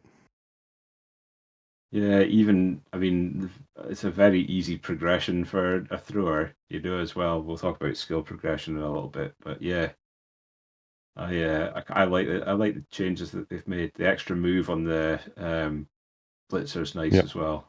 So, do you want to get straight into a league roster then? Yeah. So, I mean, say I, I'm I've gone with two blockers, uh, two blitzers one thrower, six line women, three rerolls, uh, one additional dedicated fan, and that's TV 970 mm-hmm. with leaving me with 30k in the bank, which for me gives, um, I mean, that'll give me at least 20k at the end of a game. So I should be able to, uh, sorry, 50k at the end of my first game. So I should be able to buy an Apo as a first purchase within a game. Yep. So I think I think um, that that's kind of where I'd be be going with that myself. How about you? Um, I have went for. Let me double check maths. Always question my maths. Uh, yep, two Jaguar Warrior blockers, two Piranha Warrior blitzers, one thrower, one, two, three, four, five. One, two, three, four, five. Six. Six linos. Three rerolls. And then saving the money for um picking up an apothecary later on. Yeah, so we've both pretty much gone the same way, apart from I've added the additional dedicated fan to guarantee 20k. Yep, man, never bothered okay. with that. So yeah, look, you know, I've I've said in the past, and I think recent rookie coaches sections have kind of struggled with some of the teams, but this Amazon team just fell into place like it was like you know, putting a hand in a glove. It was so easy to do. No issues with the maths. Got everything I wanted. Didn't have to compromise anything. Um, you know, I like the the price of the Eagle Warrior Linos. You know, fifty thousand gold pieces. Um, know, as this team progresses, I would easily be putting another one of those so that I've got 12 players, so I've got a bit of a bench. Yeah. Um, yeah. You know, no issues with it at all. Really, really, really smooth team. I, I think there's, there's, yeah, I think there's possibly an argument for changing one of the line women into uh, another thrower because uh, you've got you've got the money for that. Um, but it does give you another more expensive player to replace if things go bad in your first couple of games. Um, but I mean, the way I, I, I looked at it, like similar to you, in that I would probably I'd buy an apo first, and then my next purchase would be another thrower, uh, just to give me uh, two, so I had a backup option just in case um, one of them died because with them be with everything being AV8 plus apart from the Jaguar Warrior blockers, um, it's uh, it, it's an interesting one. As so, I mean, skills I think will be an interesting conversation here because, um, uh, like, what what do you see as the the ball carrier in this in this team? You see, it was it was a difficult one to try and work that out, and I am.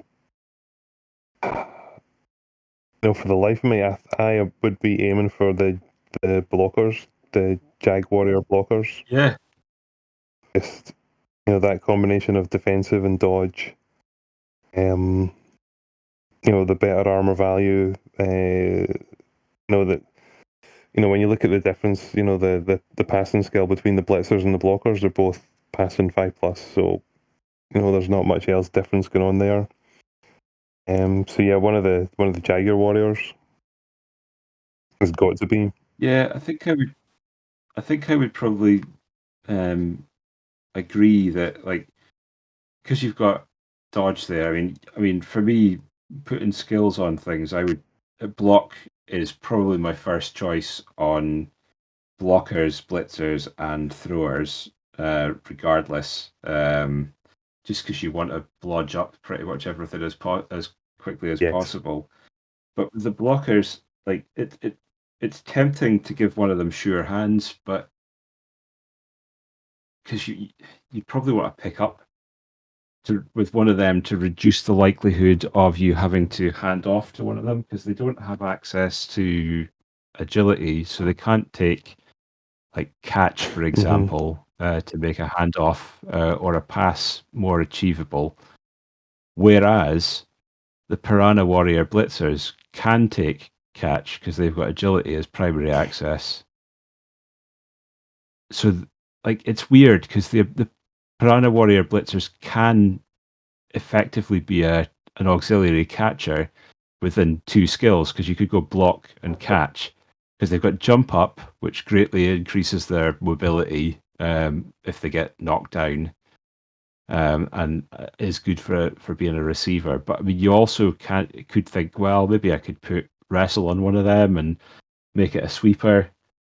Um, it's weird. It's weird. I think this is a very there's a lot of a lot of potential builds for this team um, because of the flexibility of the whole team. Eh. Um, I think the only one with a dedicated, defined role is the thrower. Um, and it it could be a ball carrier or a ball shuttler or, or whatever you want to call it uh, by just giving it block and sure hands. Um, or you could just go block and accurate and make it a two up uh, on a quick pass. Yeah, and you know, usually when we talk about sure hands, it's still got to do with um, a bit of a sort of re-roll management type thing. But with, with three yes. re-rolls, you know, easily achievable for your starting team, it's not that essential. No, I think I could probably get um, take or leave sure hands. I mean, I think you kind of the the, the blockers are a weird one because they're strength four, which but they're edge three, and they've got decent movement. They've got reasonably good armor. Uh, they've got defensive. So if you keep the two of them together, and if you gave both of them guard as well, they're great offensively and defensively with each other. Um, I think it's a it's a weird one because you kind of naturally want a carrier on them because they are strength four, if you don't take advantage of things like guard and mighty blow uh, on the strength side, you're potentially moving some removing some um, hitting power from the team. It's yeah, but I I think I would naturally want to carry yep, on those. That guys. was that was my thought. Um, and and and not just mm-hmm. because that's that's because that's who's going to be the best ball carrier. But if they're ball carrying, they're scoring, they're getting the SPPs, which means their skill up potential increases, you know, quicker. Um, and and everything's going to be a planned progression, except except maybe for the linos. Um, I would be I'd probably go a few random general skills on them just to see what came out. because they're so cheap. Yeah, yeah. I think I, I would probably do that. I would probably make sure I had a couple of them with wrestle.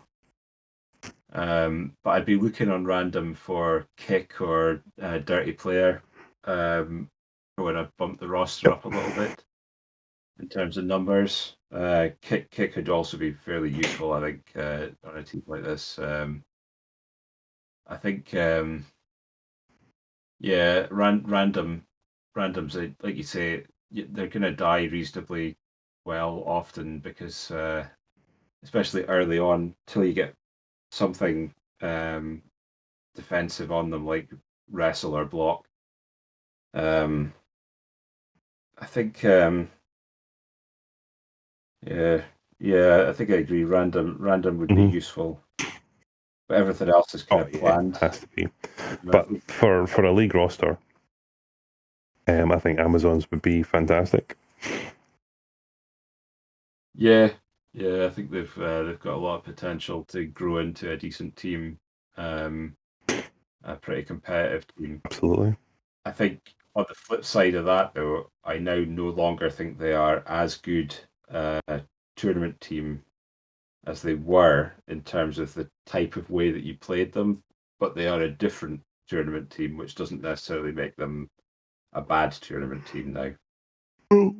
It's a, it's a change in Uh, mindset because I think a lot of the old Yeah, um, Amazon tournament rosters were, you know, pretty much set in stone. You know, whereas now you Yeah. have to sort of rethink what it was or what it is you can do with them, and that's well, that's what we should probably progress to next because I think the I think our tournament rosters are going to be pretty similar, mate. Uh, poss- possibly. Yeah. Should do you want me to go through mine again? Um, yeah, look, go for it. You're you're there. Go, go, go. Okay, so two blockers, two blitzers, two throwers, seven linemen, line women, sorry, four rerolls, TV eleven fifty on the nose. We've we've got a variation. I think that's okay. I have gone two Jag Warrior Blitzers, two Piranha, sorry, two Jag Warrior Blockers, two Piranha Warrior Blitzers, one Python Thrower, and then it's one, two, three, four, five. I've gone seven Linos, four rerolls, three coaches, two cheerleaders. TV eleven fifty. Okay. Joke. Yeah, it's not bad. I really liked it. I I was Uh, I was really I was really in love with uh, when I wrote that roster. I was really really chuffed with it. What have you gone with skills wise? Because I mean, I've literally just chucked block two block on the blockers, uh, two block on the blitzers, two block on the throwers, and a wrestle on the on a line a line women. Uh, I suppose we should say that they're uh, they're tier one in the NAF rules, and you get seven primary skills. Um, Uh, for them. mate, we're not a million miles away at all. Uh, I went um, block block on the blockers, block block on the blitzers, block on the thrower. I went for a dirty player lino and a wrestle lino. Yeah. So I, guess that's that's kind of more in the in the keeping of one of the ways that the that people used to play Yes. um, Amazon rosters. I mean, the biggest shift on an Amazon tournament roster now is that you don't have ga- uh, guard spam because you don't have block as a starting skill on your blitzers, and the blitzers don't have strength access anymore. It's just the blockers, and you want them to have Yes. block because they're probably going to be your ball carriers because they're strength four. Yep. So yeah, um, I think um, the old the old guard spam's gone out the window, but it also you could still play Amazons as a fouling team, um, given the the numbers that you've got. And and that was my Um, instinct when I was putting it together.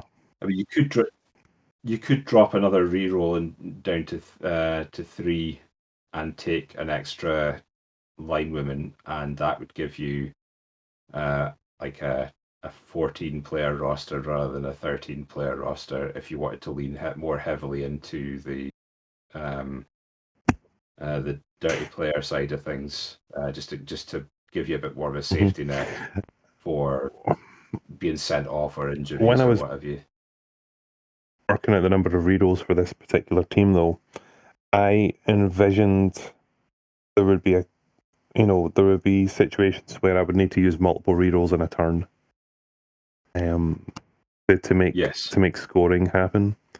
You know, without picking up stuff like sure hands, which we mentioned before. Um, trying to work out who's going to actually score in, in in this sort of tournament format.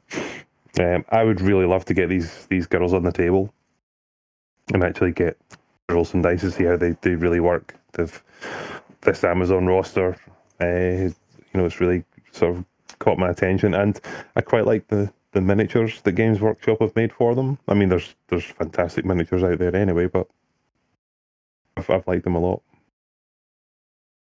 Yeah, I mean, I was not underwhelmed with them. I do like them.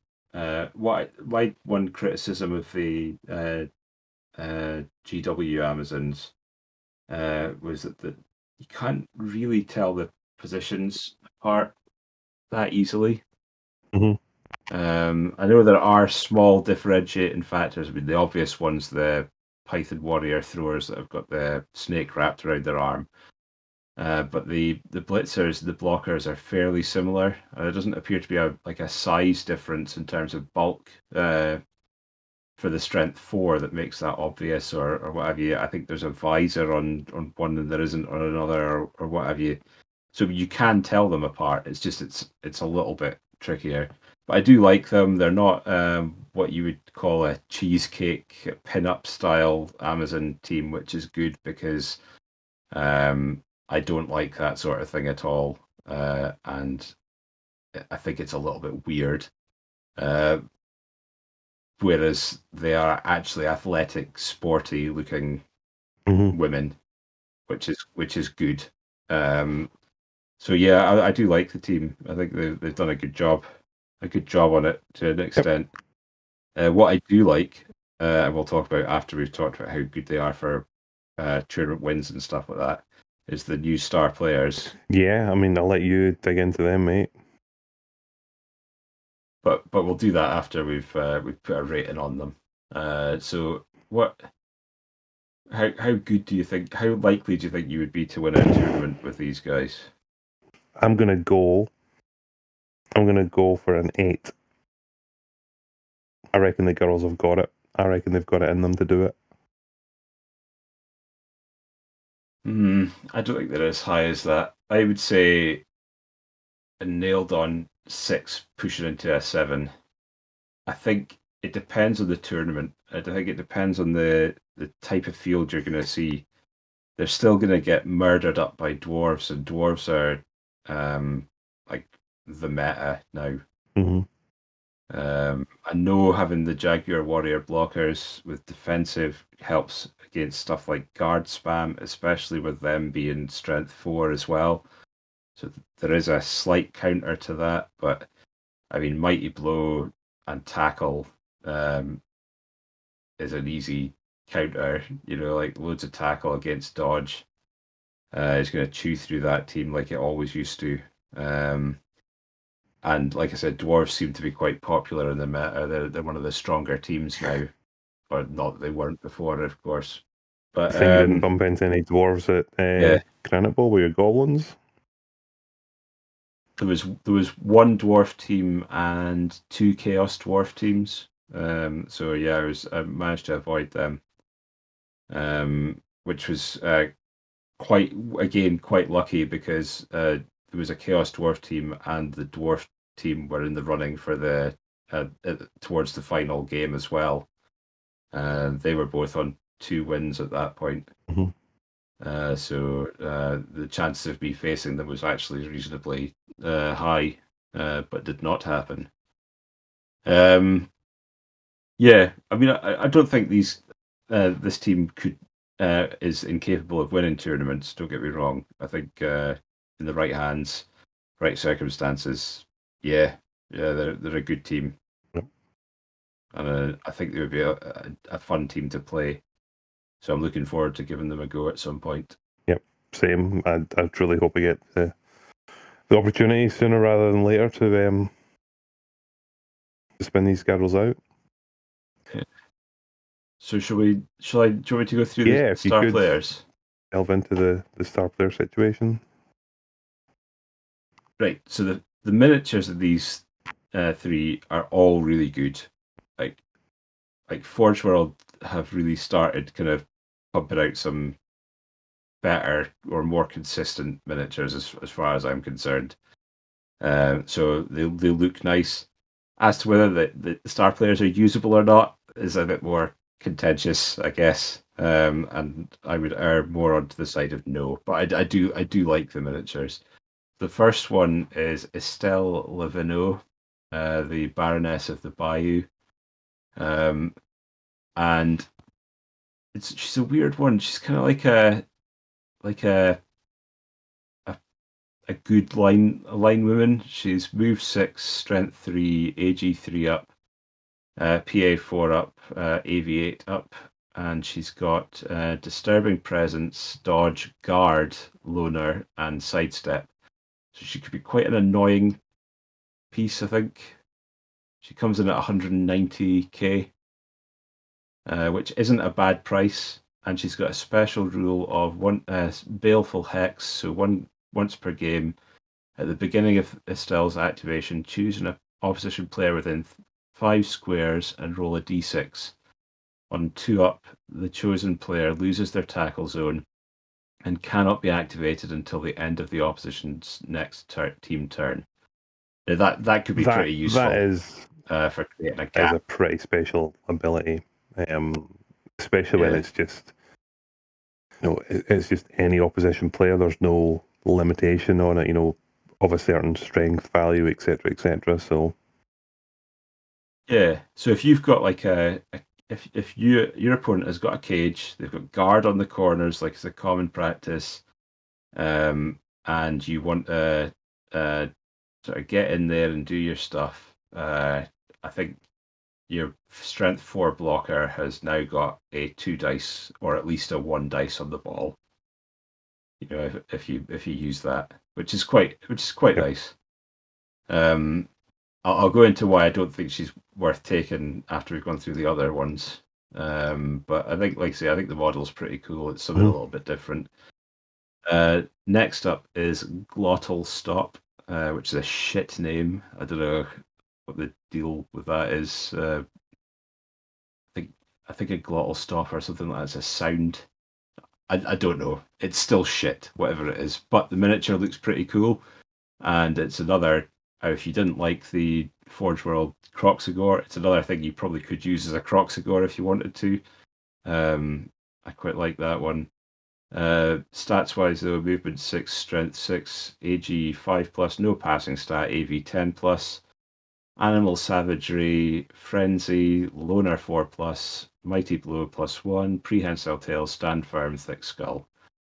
Um, special rules: primal savagery once per game. When Glotl fails an animal savagery roll, it may lash out at an opposition player rather than a teammate.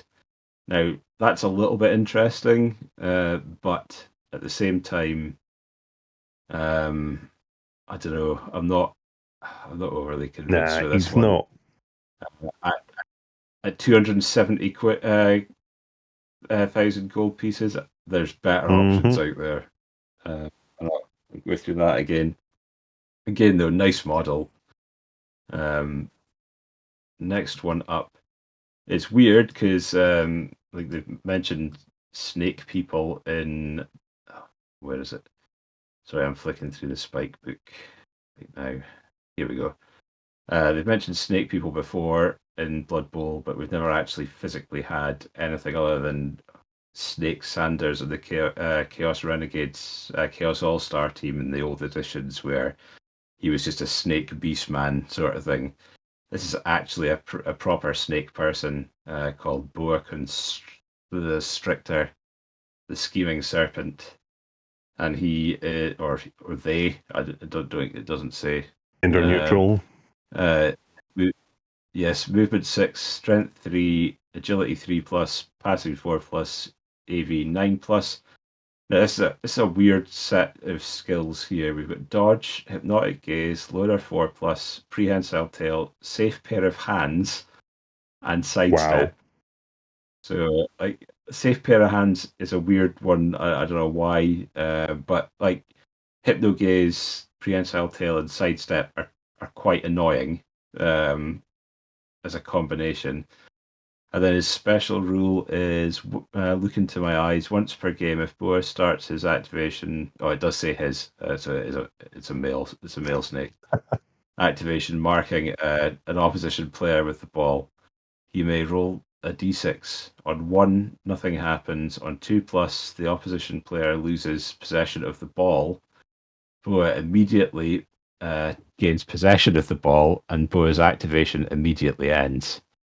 So, I mean, if you could, if you've made a space to get into a cage, um,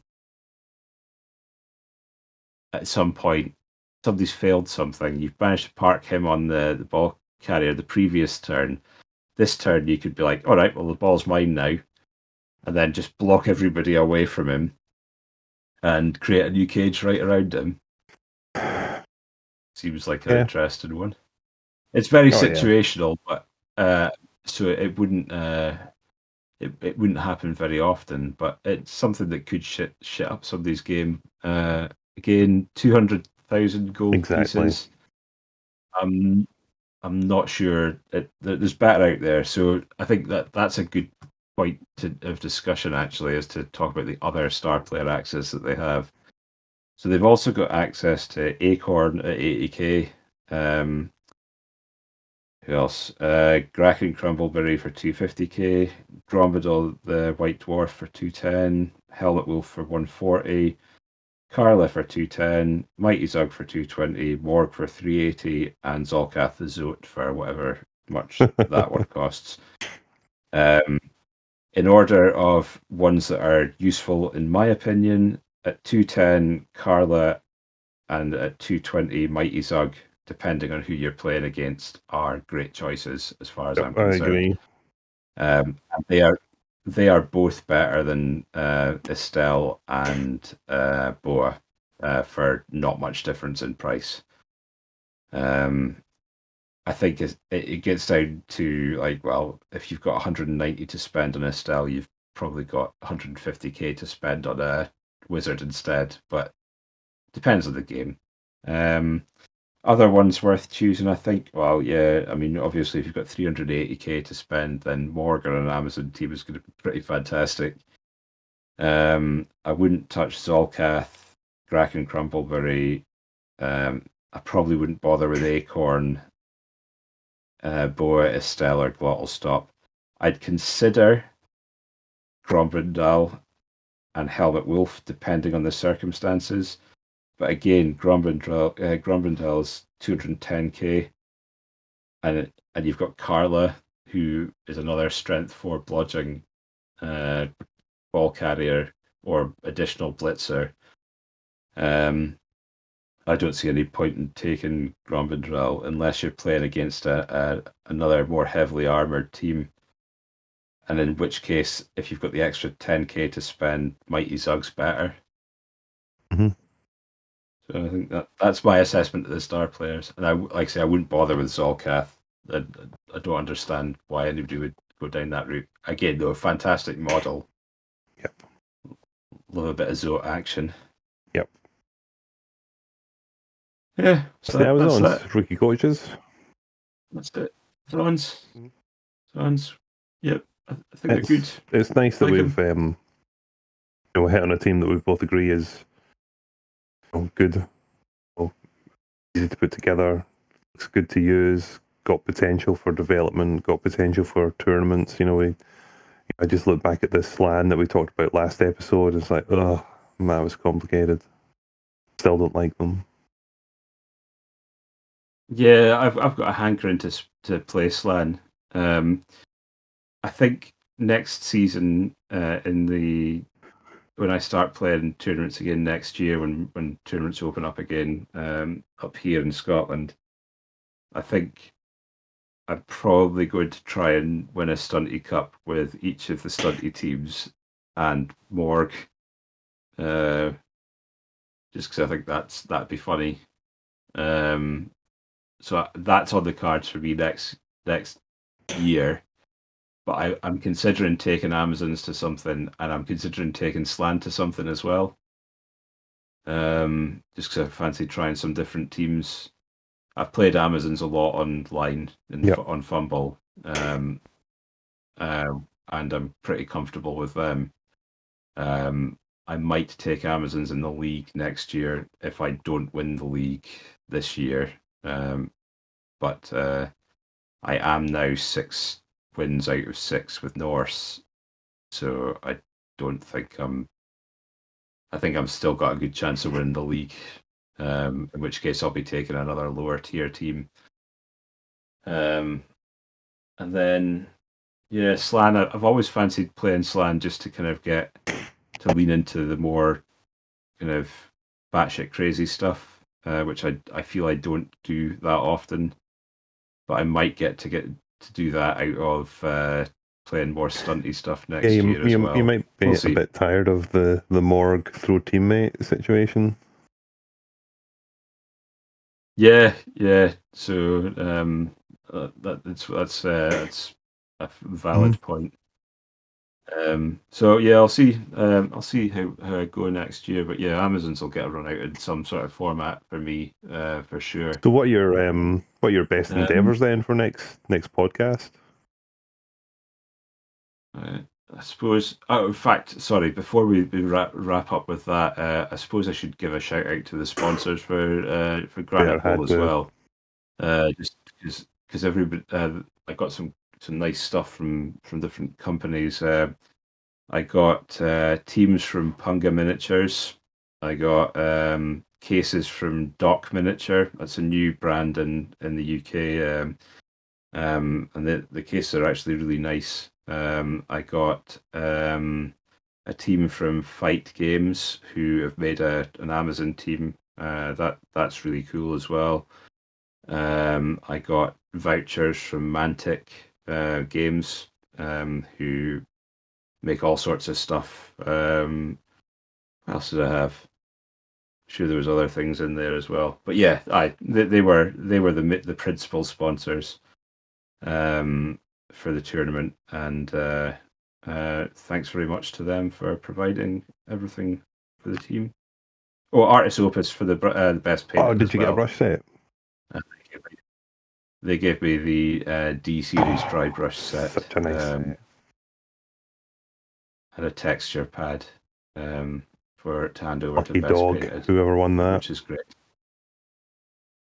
That was Amsfeld, uh, Ben Smith, uh, one of the Murder King League um, guys. What did he paint?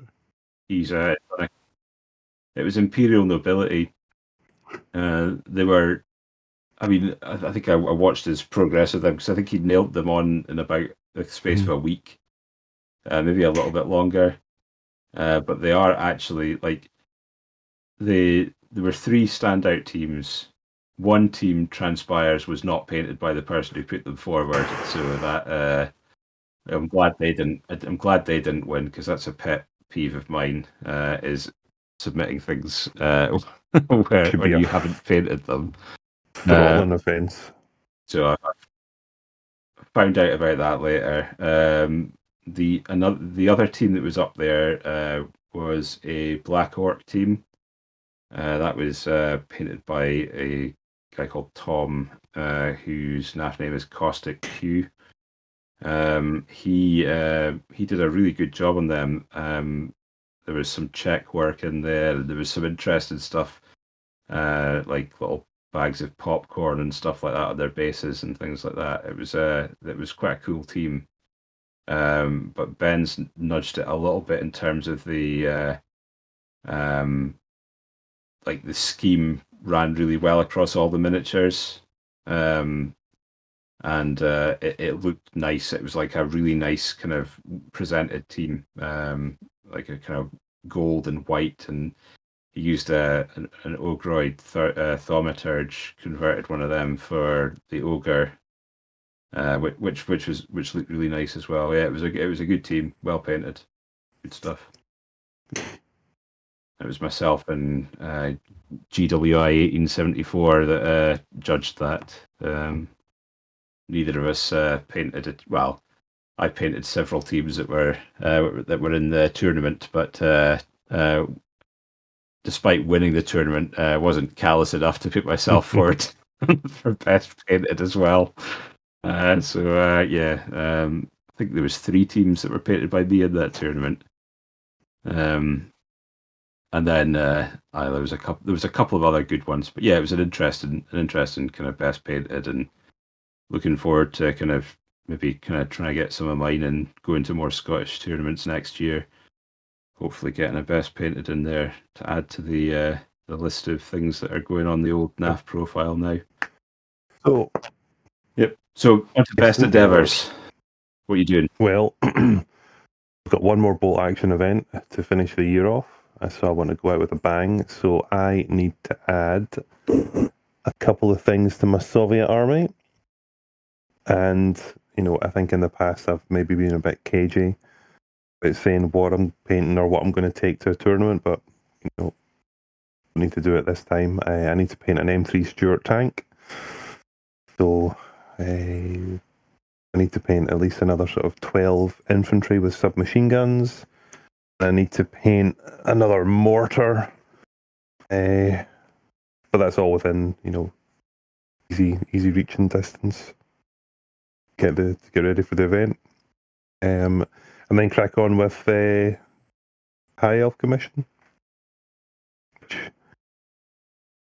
Oh yeah, yeah, Nugget. Yeah, he um put it on hold for me because he the he was going to be taking it to Malta for Eurobowl ever happened mm-hmm. um, within the team, uh, what he was going to be using changed.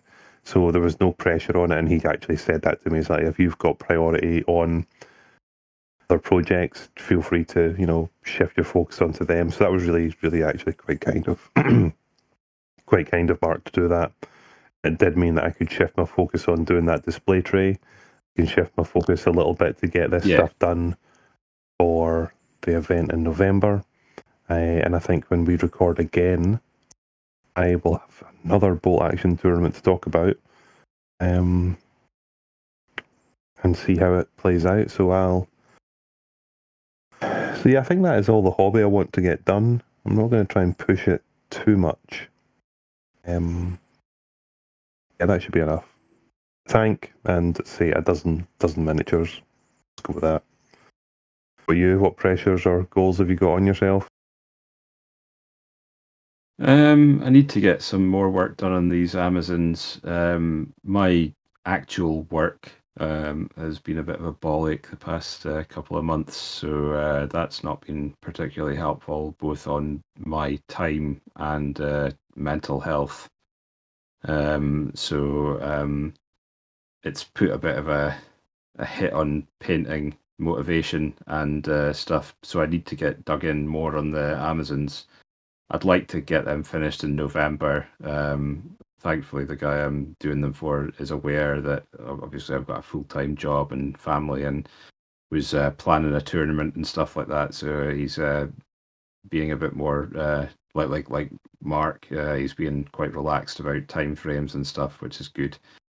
Um, but yeah, I'd, I'd like to get more of them done and maybe some other bits and bobs. I've, I've been adding to the shield wall as well that I've mentioned before of uh, freehand designs and stuff like that. I think I don't know if I don't know if I did the. I can't remember if I'd done the last one before or the last two before the last uh, podcast or not. Maybe I didn't mention them in the painting thing, but there's an undead one and another goblin one.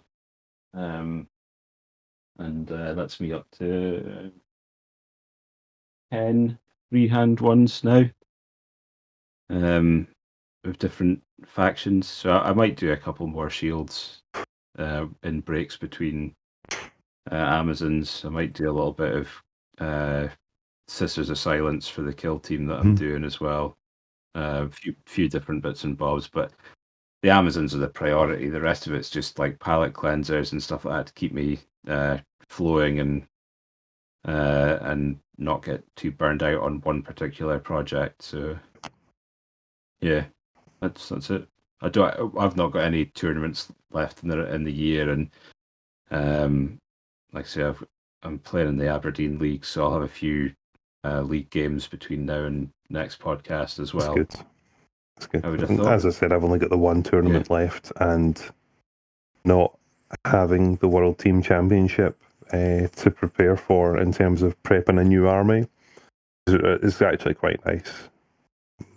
Not having to myself through the Yeah. stress of that, and that you know that's one of the personal reasons for for dropping out of it is that with the with the lack of a player pack and that sort of confirmation of the expectation and what's going to happen at the event. You know, I, I'm not in a position to. I'm, I'm not going to start painting an army, and a player pack's not confirmed. That's just silly. Yeah, Um, yeah, I get that. that's just silly. Um, so no, no. It's a shame. I think the, I think the potential, the bolt action WTC this year, is really really good. In that, you know, the venue looks really good, really great. I think the social life around that weekend will be excellent. I think the the gameplay will be impacted quite poorly by the the information that's out there at the moment. So yeah, I, I'm I'm sad to not be going, but I'm I'm definitely not going to miss it. And Yeah. um, nice to not have that pressure. Try and churn out another army. Um, you know, to, to go for the best painted three in a row. It's like you know what? Yeah, I don't need the don't need the the hassle of it. Somebody else can work their work their hard to to go and get it. Reply to them. Yeah. Well, I guess that's us It done. is. That's the end of episode 31, Rookie Coaches. Thank you for listening on to myself and Phil. Uh, next day delivery. It was a, a great title, and um, look forward to seeing you in the next episode of Two Guys One Dice Cup. Yeah, I suppose we should give credit to uh, that uh, hipster Potter boy for coming up with the Nah. fucking name. I wanted to call it. Mm, I can't say it. No, Let's just sign no, off. no, too rude. Let's Veto. sign off there. Bye, Rookie Coaches. Take care.